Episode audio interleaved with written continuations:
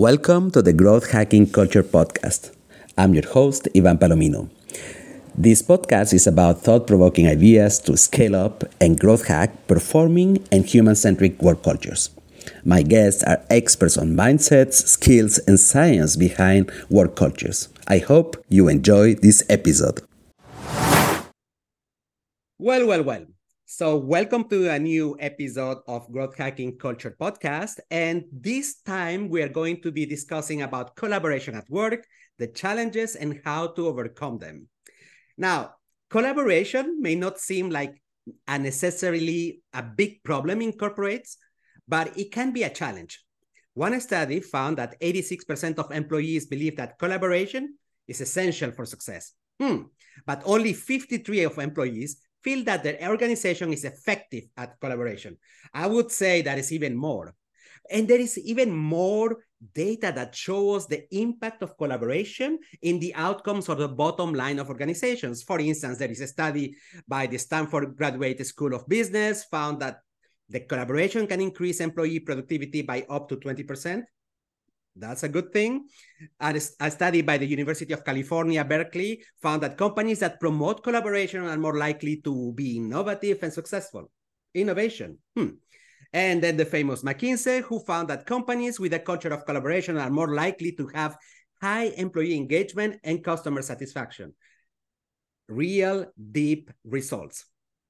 Now, in order to discuss about the topic, hmm, I am quite, quite lucky because I have Dr. Tanvi Gautam. And the thing about Dr. Tanvi is that she is a specialist in organizational behavior.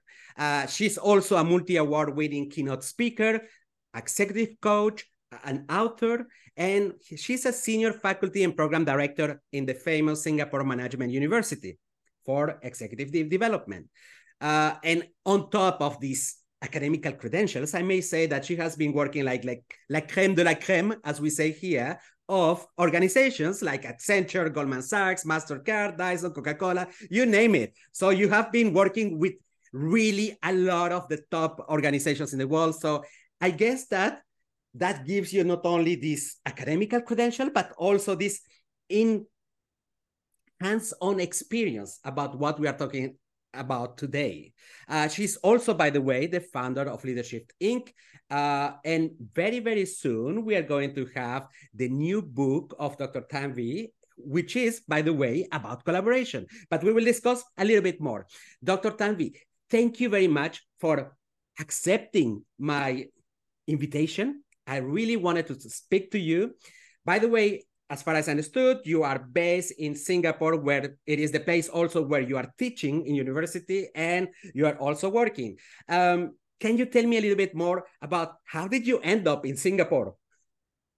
Yeah, I mean, it was not planned at all. Uh, we were living in the US for more than a decade, and it was a very comfortable and blessed life. We had a two car garage and we had a backyard and we had a stable job and everything was going fine. And we said listen we are far too young to be living like we are 70 so why don't we do something that that will actually make us feel that we are still very young and alive? Like this is too much stability. And i'm a big believer in disrupt yourself before you get disrupted. Mm. So we decided we would run a small experiment and maybe move to Singapore and see how it goes. And before you know it, uh, we decided that we wanted to make it home. And, uh, you know, now we love this place so much. And, you know, I work all over the world, but you know singapore is uh, home now so it started as an experiment but became this big thing and i'm really glad we did it uh, Dr. Tanvi, I really love the word experimenting about uh, in our uh, lives, and I think we don't do it. We don't do it enough. Um, talking about experimentation, so we organizations um, uh, do not spend enough time uh, experimenting on in terms of what could be the most adapted or more agile way of working together. Um, and somehow I feel that there is a dichotomy uh, between what organizations really want. So, can we really have, according to you and the experience that you got, can we really have a collaborative environment uh, when at the same time we say we encourage this individual competition between employees, saying if you want to get there, you have to be better than the others, uh, and at the same time work together. Isn't it like a little bit like contradicting? Uh, yeah, well, let me let me say something before we dive into that. I think uh, you know my work is focused a lot on uh, leading in the age of disruption, leading in the age of networks, and I think there are some realities of living and working in this environment that we have to accept. And the first of that is learning to navigate paradoxes. So, yes, it is a paradox, isn't it? On one mm-hmm. hand, you have individual contributors, and then you want them to, you know, collaborate as well.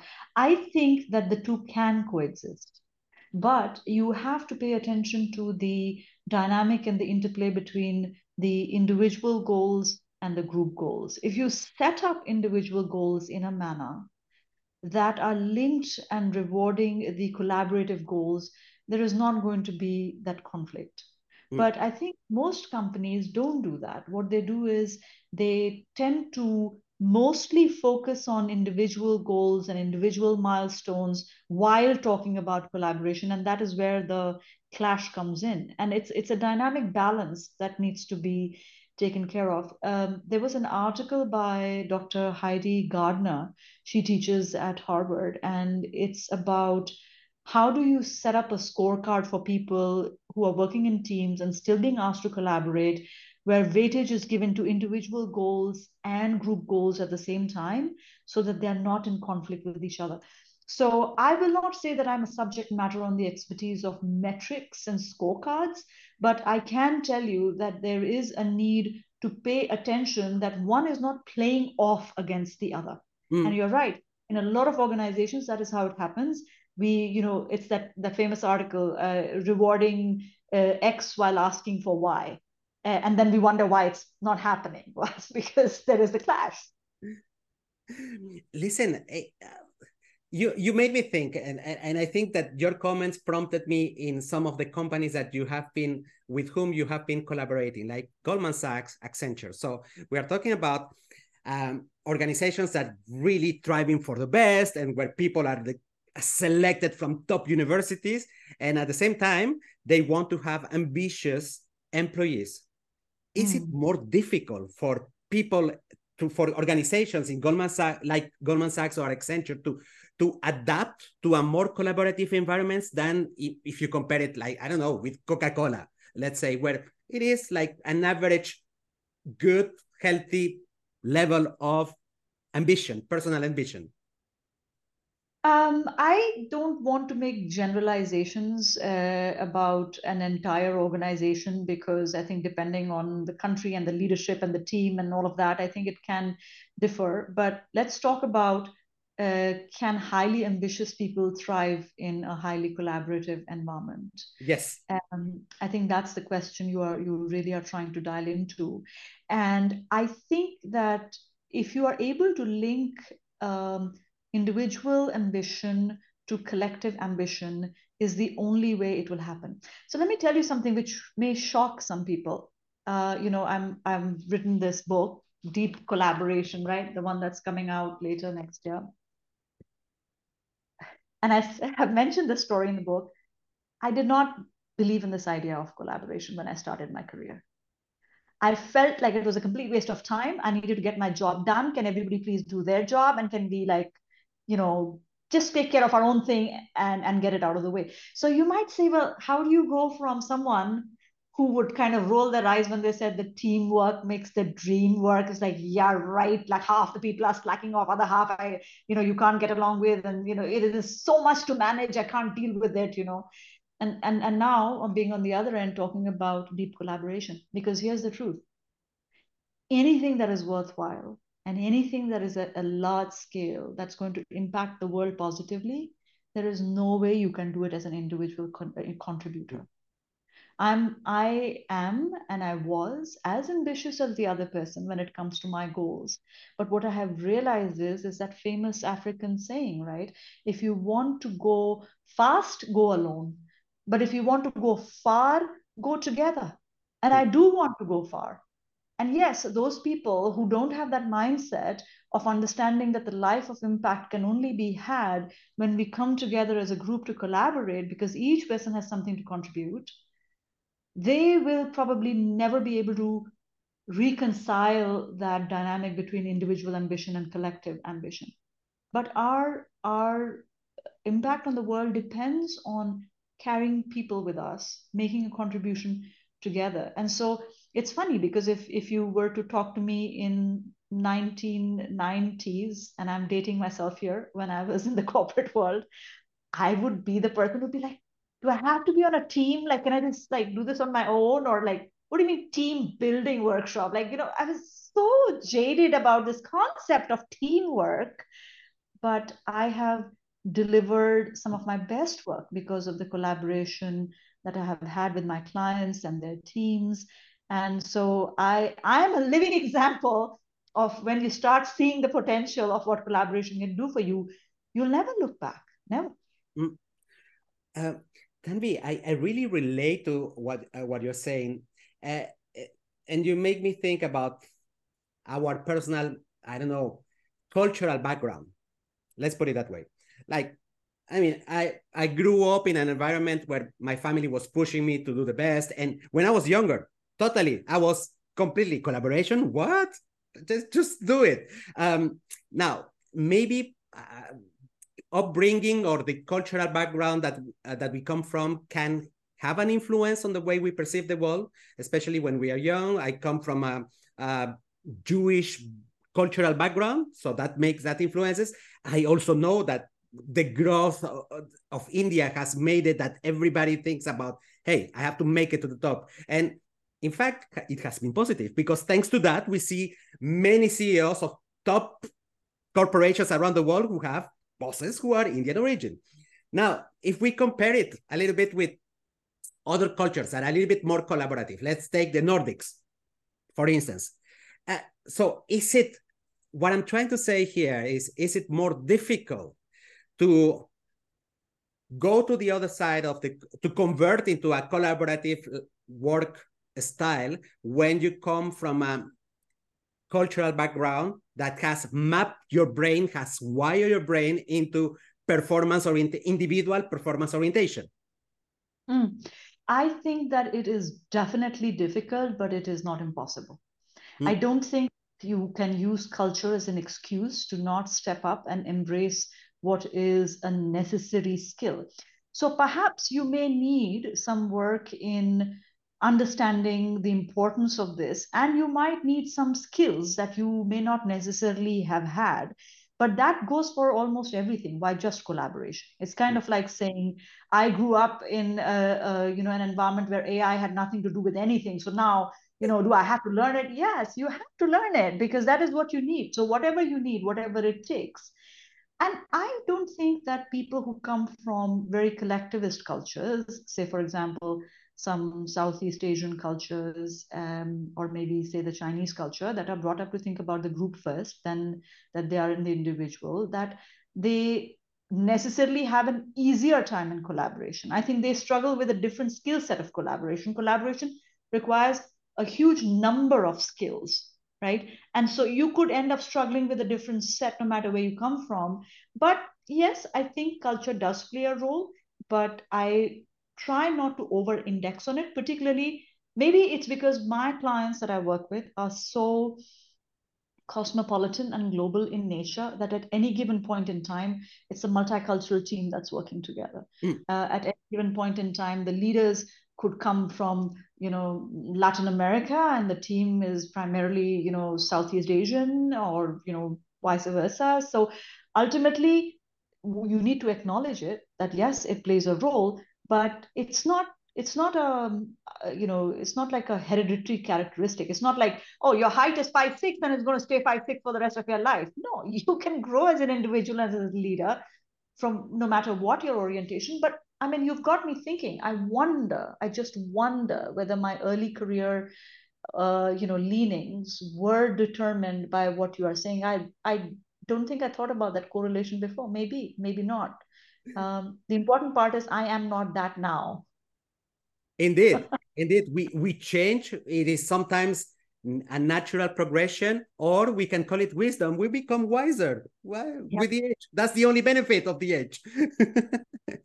um, listen, I, despite the fact that many human resources people have a psychology background, like for instance, I, I do remember that I, I did a quick study in the Middle East, like there was 60% of HR people who had any type of psychology background. Um, despite that, there is a lot of misconceptions in the corporate environment, including human resources people who understand the like human psychology in terms of about in terms of how to foster collaboration or what it is really collaboration, the definition itself. Like you, we cannot be as simplistic as saying help each other. Help each other. It means it doesn't belong to me. It doesn't belong to the other. We are doing it just for the hell of it. And so what do you think could be the most common misconceptions that you have encountered about collaboration oh my god we could do the please, please. podcast about this i think first of all um, collaboration in a lot of companies people believe if you bring a team together and you give them a target and uh, you know put them in a microsoft team meetings that by some magic collaboration will start happening the magic of Microsoft. the magic of Microsoft, right? because uh, that's a very transactional approach. You will get coordination, but you will not get collaboration. There's a big difference between coordination and collaboration. Coordination is okay, fine. I've done my task and I've sent you the file. Now you do what you have to. And if you have an issue, you come back to me and you know we can argue about whether it's the right approach or wrong. But that's to me, that's more coordination. That's not collaboration. Collaboration does involve a sense of um, a tied uh, you know ambition and a common sense of purpose and a common identity that most organizations don't spend time uh, creating you know i'm almost uh, every conference i speak at they're like oh we are one team one company and i'm like are you I mean, uh, I see the backstage of so many organizations, and I think their heart is in the right place when they talk about one company, one uh, team. But do they live that aspiration? I'm not so sure about that. Uh, and uh, so that's one. Just because you've got, um, you know, you've put a team together and given them a goal, that doesn't mean collaboration will happen on its own. It has got to be nurtured. It's like a seed. You plant it, you water it, you, you know, when it grows, you prune it, you you you add fertilizer to it. There's it's it's a team is a living, breathing entity. And you have to treat it as a living, breathing entity and not just you know a, a, bunch of roles that have been put together to meet some target somewhere right? So i think that's one of the one of the the myths. I i also think that you know we over index on thinking that if we just put a bunch of smart talented people together that the job will get done. It doesn't work like that. You know this famous H, you're talking about hr you know the hr people will say oh people are our biggest uh, you know asset or they are our biggest competitive advantage. And i'm like no people are not your biggest competitive advantage. Hmm. Good people are your biggest competitive advantage. So are you working on creating them and retaining them and growing them? So there is a difference between people are our biggest asset to good people. And yes they have to be you know nurtured along the way. Are you are you doing enough of that? Are people in the team feeling supported? Are they feeling resourced?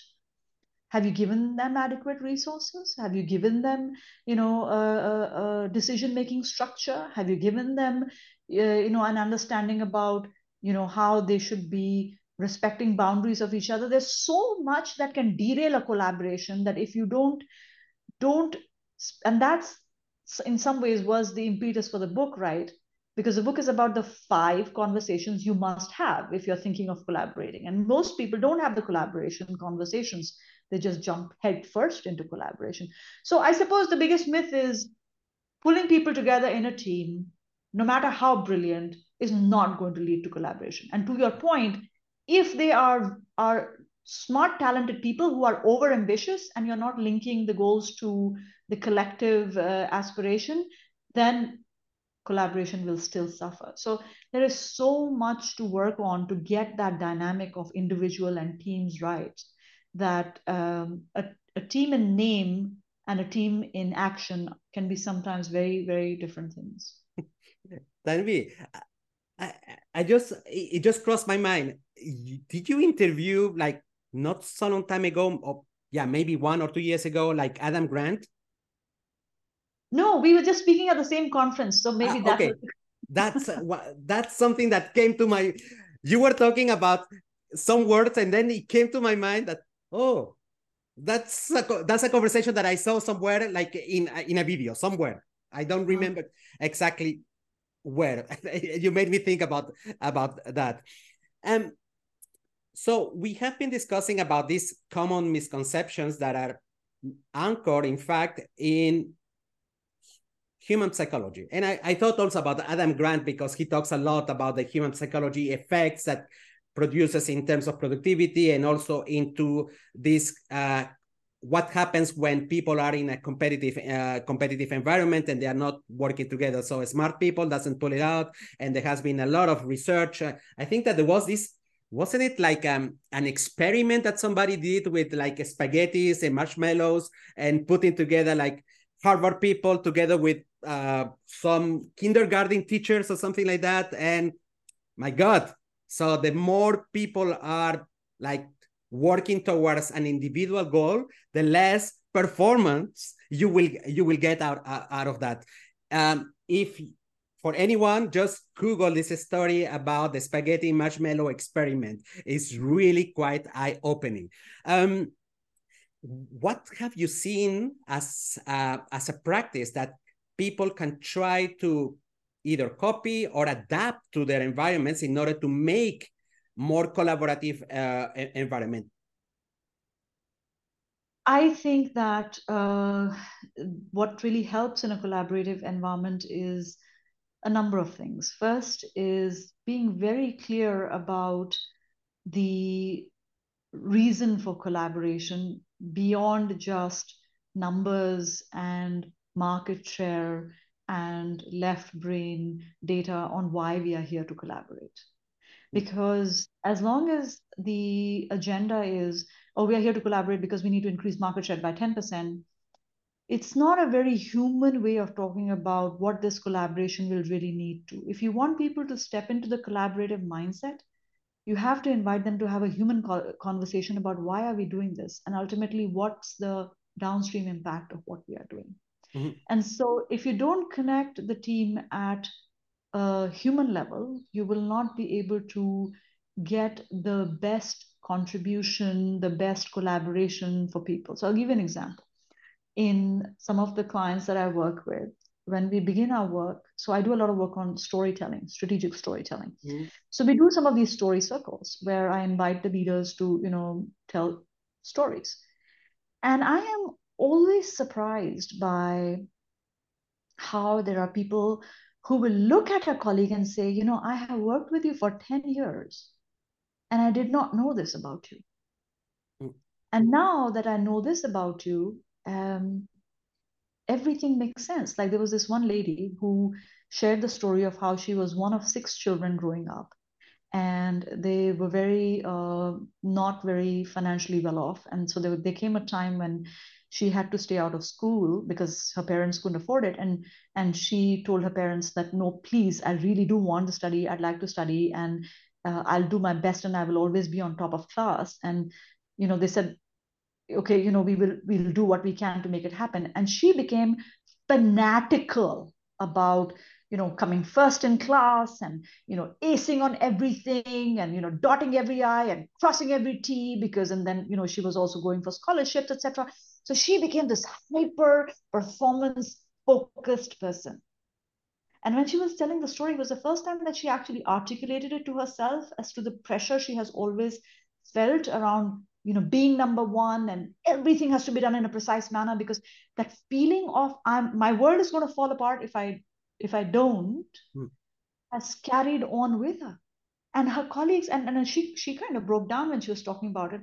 And her colleagues looked at her and said, you know, till now, and, and then there was a very authentic conversation, like till now we used to think of you as this, you know, slave driving and, you know, always kind of this uptight person. But behind that uptightness, we see someone who faced so much to get where she has to that this has become a norm for you right? And they suddenly saw the human face behind that. Now, imagine if we had not done the storytelling session and everybody's like, oh, collaborate. Like, oh, do you want to collaborate with Amy? Oh my God, Amy. Now talk about Amy micromanaging everything. You know, she must want everything done on time. Oh my God, Amy, you know, because you don't know Amy as a person, as a human being. Hmm. And you know, we we pretend like we don't have experiences and histories and backgrounds that you know end up impacting the way we interact with other people. We assume we have shared backgrounds. We don't.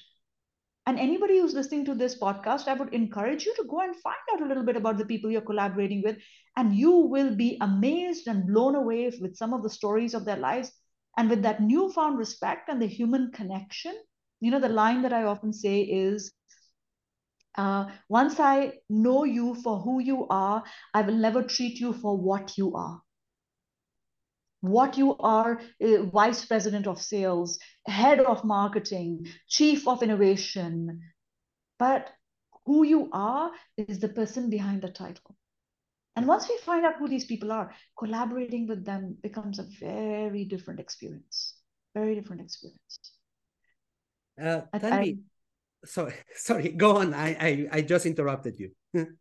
No no i was i was saying that this this is something that i have seen you know create such powerful teams such unstoppable teams because the starting point is very different.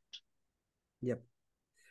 There are two things that stay in my in my head. From one side what you said it is that purpose it is important to start the the, the journey to, towards collabor uh, collaboration. And the thing behind is that generating relatedness, generating emotions, creates um, meaning to what we what we do. We have to do collaboration not because, as you said, like higher market share, but because we are doing it for the good of the community. Our community could be our peers at uh, at work, and I like the fact that this is how you relate to in fact to to, to what what you do your purpose. This is uh, teaching strategic storytelling. That's the, the, the necessity. It's not about better communicating like in um pragmatic uh, scale is to have impact influence for the good of of the people because we follow things that are emotionally connecting with us. That's the first part of what i took on what you say. The second part you when you were talking about the example of this lady uh, that was named as a slave uh, driver, it made me think about the one of the most common biases is that when a lady does something that it could be equal in terms of what a man does, she will be judged at least three to four times harsher than a man. And the, the, the human biases enter into a combination. The human the psychology is embedded in everything that we do in the, in in the workplace either from collaboration to the perception of people that we don't always think that this boss this senior manager this lady or this man can have stories behind that can make us very human. But if they had this opportunity to openly talk about it if there was an environment that is more collaborative where, where i feel safe to talk about it, like when we are in the kitchen talking with my family, then we can be more open and enhance even collaboration by sharing a little bit of our personal stories. Yeah, but you see, the whole workplace has been it's uh, it wasn't meant for uh, containing and honoring humanity. Workplaces were meant to be around machines and efficiency and keep emotions out of the workplace. When I began my PhD in the US, I was shocked to learn that the study of emotions in the workplace was seen as something worthy of studying and researching only in like about a decade ago. So I'm talking of like in the 19 late 80s, in the mm-hmm. late 1980s because otherwise this, before this was the, the myth of the rational economic man what have emotions got to do with anything mm. leave emotions out the door you know say be balanced in your thinking and there is research to prove now that we actually are feeling creatures first. We feel first before we act. And we justify our feelings when we think about it. So I think a transition that we have to make in the workplace is to acknowledge that human beings are people who are driven more by emotions than logic. That is not to say throw logic out of the window, but we need to have conversations around that and, and learn to manage emotions. I think the entire work by by uh, by Daniel Goleman on emotional intelligence was part of that movement, where we were acknowledging that there is a need for discussing emotions in the workplace. But it's a skill that we have to learn. And there are some people, and going back to what you were saying earlier, some cultures that hmm. are not very comfortable with the display of emotions. They, and they don't know how to express their own emotions and they don't know how to handle the emotions of another person because that wasn't a part of the cultural upbringing. So they, you know, have to be taught on how to. I mean, the number of executive coaching clients who I get, it's interesting. Like technically really smart, on top of their game, right? Being seen as a high potential, being seen as in line for the top job, etc. Can you please talk to them about, you know, like not having such rough edges and just like, you know, being yeah. able to get along with the people, the collaboration part of it. And I'm like, you know, nobody wakes up in the morning and says, how do I have rough edges and how do I rub people the wrong way? But if you're still doing it, then we need to talk about, you know, why do you not have that capacity? Why do you have a blind spot where you are not attuned and that word attuned is a very important word. You're not attuned to the emotions of the people around you. You're not attuned to the experience that the team is having around you as they are you are asking them to reach you know higher faster and better. And in some ways the reason why the book is called deep collaboration is because at the surface level of collaboration we are a navy seal team. Come in get in get out get the job done. But most organizations are not navy seals. Mm. right our performance, especially over large term projects, restructuring projects, projects where we are looking at transformation, do involve emotions at the core of it, do require us to pay attention to the human element of collaboration, not just the transactional or the technical element of collaboration. And so leaders will have to learn a new vocabulary, whether it's managing their emotions or managing the emotions of others, whether it is understanding why people behave the way they do without dismissing them because of biases or she is like this or or, or men are like that or women are because by the way can i just say this and then i'll stop? Yes there are biases against women but let me tell you there are biases against men as well. Okay? And i don't think that we do justice to men. We talk a lot about women in the workplace and, and, and, and motherhood in the workplace because yes, women are primarily in a caregiving role. But I know of dads who are who are single fathers. I know of of of husbands who've got you know spouses with disability, etc. Mm. So we need to give men also an equal opportunity. So the problem is there are enough biases for both sides, and we need to address it. Exactly, we are all, all humans. Um, Tanvi, the example that you just mentioned about the Navy SEALs, and I mean, I just correlated with with the title of your upcoming book, uh, Deep Collaboration. It is it is quite impressive because collaboration in the Navy SEALs, in in my storyline, comes by by the fact that people have in the Navy SEALs have to count on each other. The survival, your survival depends on the guy just next door. And so it is a collaboration that is almost synergetic that is all anchored. And of, and of course, we cannot say at work, my life depend on my colleague, but at least that if we have this feeling of counting on each other, mm. that's a, a, different meaning than just I will give you a hand on your project. By the way, when I have the time, I will come and do one hour with you, right? Yeah. Yeah, no, no, no, you're absolutely right. Uh, when I was referring to the Navy SEAL analogy, it was more around, you know, that the front end of it that we see just get together, get the job done, get get away. Yeah. But the truth is that Navy SEAL teams are so, and I'm going back to that word, attuned to each other, and they work under so much pressure mm. that you almost have to have this mind meld where you know exactly moving in one direction in the real version of one teams to make it happen. The trouble is organizations want the efficiency of the Navy SEALs without doing the work that the Navy SEALs have done at the back. Exactly. Totally, totally, Tanvi, totally.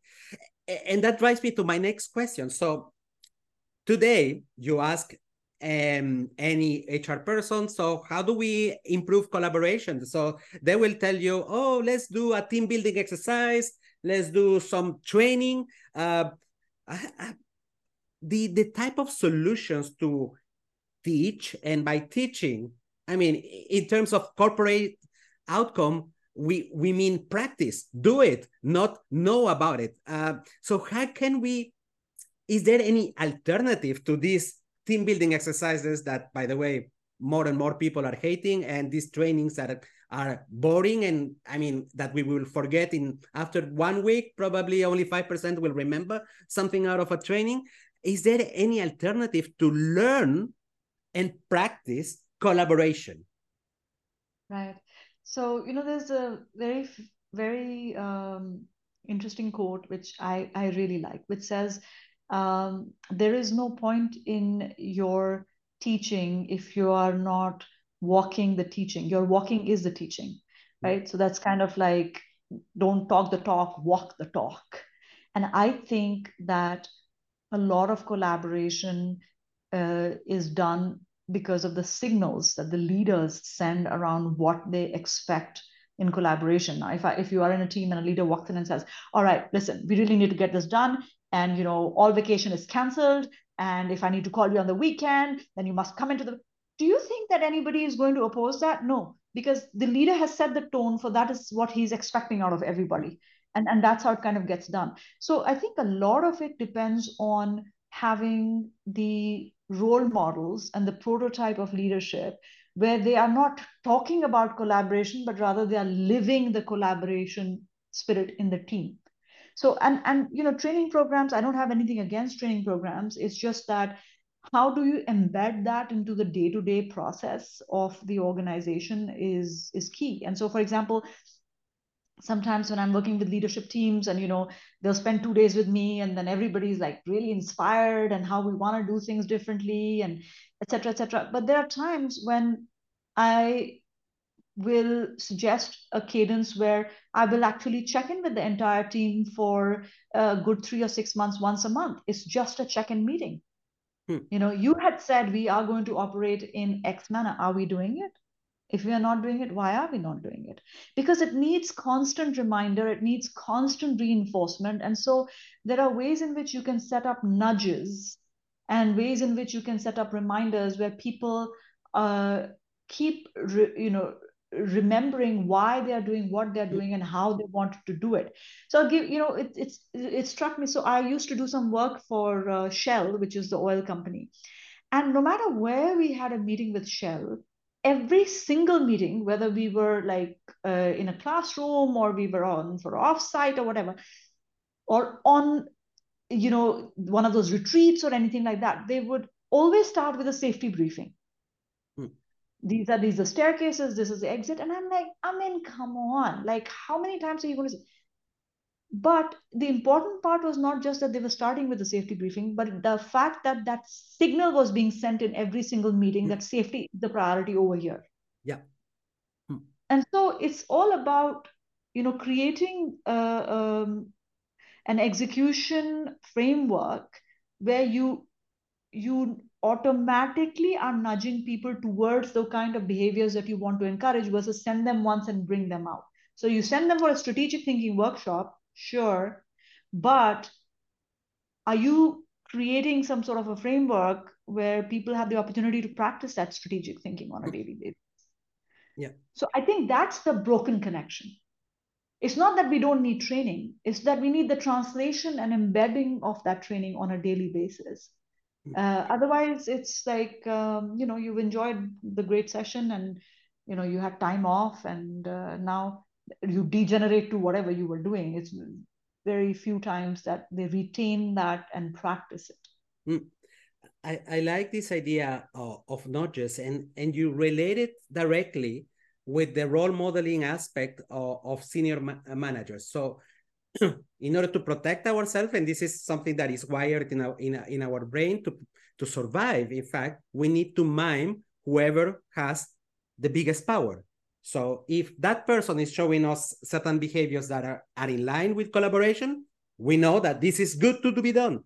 No matters if you have it in all the websites pages of, of your company or all the posters in uh, in the office, nobody will follow it as long as somebody and the, or the full senior management are doing behaving in that way. So it will be naturally natural to to to mime and i guess we underestimate very often the role of uh, of middle managers in order to be the amplifiers the ones who are constantly sending the reminder and using any occasion as you said to because we are living in a moment in moment of stress. We have too, too much work. There needs to be somebody who reminds us that oh, this is the right way to do it. Exactly the Shell approach about uh, safety is every occasion is the good occasion to talk about something that really matters for us.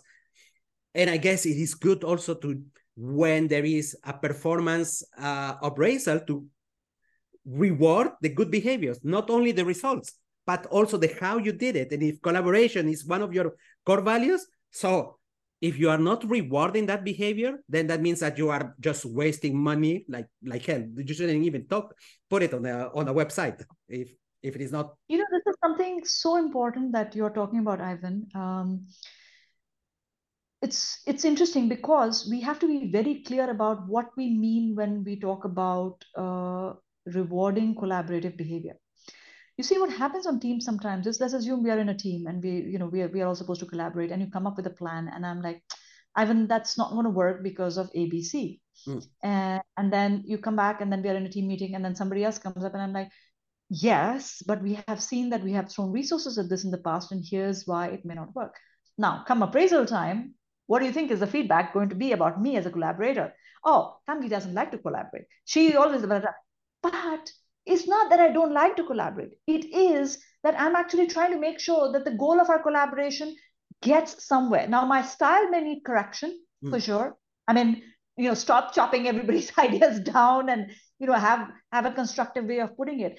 But so don't start evaluating people before you have clarified those behaviors and more importantly supported those behaviors mm you you start testing before before the time has you know they have had time to learn it and imbibe it and practice it then you're not going to get the results right? So i think there is a few steps. Definitely you should reward it. You should uh, you know evaluate and you should track it. But there's a whole bunch of stuff you need to do before you track and evaluate which is train and support you know clarify and align. Yeah. And if you have done that then and only then go in the direction of evaluation because uh, otherwise it means different things to different people. Totally totally. Tanvi you are thank you for reframing me because yes you made me think about something that is quite in, uh, important. If it is not individualized the meaning of collaboration because for somebody in sales or in marketing may mean something else than for someone in, in accounting because the way that the interactions the the uh, the framework that uh, that we are living in is is different. We have to contextualize what does it mean collaboration for me as an individual in my while doing invoices, for instance, instead of just giving a big like value to follow, it needs to be reflected into real behaviors that I can apply as a person, and, and it has to be related to me, not like for the full organization. Um, Tanvi, we are almost reaching the end of this uh, of this good discussion about uh, about collab collaboration uh, at work, the challenges and how to overcome them. And you have mentioned you have your upcoming book, um, Deep Collaboration, that is going to be released early into 2024. Can you tell me a little bit more about what should we expect and for whom it, it is this book? Right. So deep collaboration is um, focused on teams that are trying to collaborate across silos. Uh, and in a lot of my organizations, you know, with the digital transformation and business model uh, reengineering, etc., we are expecting more and more people to be working across silos. So, you know uh, you could have commercial working with supply chain you could have hr working with it you could have you know marketing working with with hr i mean there's to move up the value chain we have to you know come together to collaborate outside our silos. But nobody knows how to do it. Mm. because we were never taught to do it. God knows we have enough trouble collaborating within our function. Forget about collaborating across functions right? Yes. so but here's the thing. From collaborating within a function to collaborating across functions to then collaborating with your partners and collaborating across ecosystems is a linear skill that you have to learn. And so this book is an invitation for companies to help equip their people to learn to collaborate across silos because the companies that will dominate in the future are the ones who will be collaborating with partners in the ecosystem. But if you can't do collaboration internally, let me assure you, you will not be able to do it externally. So let's let's start preparing our people for what lies ahead, right? And so can this be applied to within teams, teams that are not working across silos? Yes, definitely. Because it's a higher order concept, it can be applied to, to situations that may be a step behind as well. Mm. But basically, it focuses on five types of conversations that you need to have with people on the other side of the fence before you start collaborating. Because in the absence of these five conversations, you're going to trip up and then you're going to become one more statistic on why cross silo collaboration fails 70% of the time. It's not cross silo collaboration failed, it's that you failed to prepare for cross silo collaboration. So these conversations, they're very straightforward. Each chapter has got you know, a reason for why this conversation is need to be had. It has examples of my clients and case studies from my coaching clients as to how when they ignored this conversation, what happened and then there is a set of questions about, okay, start with these five or seven or eight questions to get the ball rolling. So it's a very, very applied book because people who are doing cross-silo collaboration, they are already under a lot of pressure. They don't have time to sit and read like some theory about something. So it's it's a very applied book. Uh, you know, you can you can read it and you can start working with it tomorrow morning. Okay. So what I'm going to do, one, because you got me interested about the topic, I we definitely need to to uh, to learn more. Um, so if I understood correctly, there is a page where I can go and put myself on the waiting list, so that when there is the book, I can get to know it. Is that correct, Dave Tanvi? That that is correct, and um, we will be creating a set of downloads and resources, etc., also to go with the book. So if this is a topic that you're interested in, and by the way, if you're not interested in it, that itself is a little problematic, I feel. so, uh, uh, so you need to go to uh, www.leadersupgraded.com, which is my website, you know, because everybody needs an upgrade everybody loves an upgrade. So leadersupgraded.com forward slash deep, D E E P, uh, because the book is called Deep Collaboration. So leadersupgraded.com forward slash deep. All news around the book, all downloads, all resources can be found uh, in that book. And uh, you can also go there to get in touch with me and let me know what you thought of this great conversation that I think is, uh, is something that I actually learned a lot from just talking to you, Ivan. Thank you, Tanvi. I will put definitely the uh, the link for the waiting list. I will put also your profile, LinkedIn profile. Uh, that would be amazing if somebody has uh, additional questions about collaboration or, or even more, because I think that you are like an encyclopedia of, of organizational behavior. Uh, so I think that this could be useful. Thank you so much. I really appreciate your time and thank you for inviting me to your podcast. Thank you to you, Tanvi. It was lovely to have you today.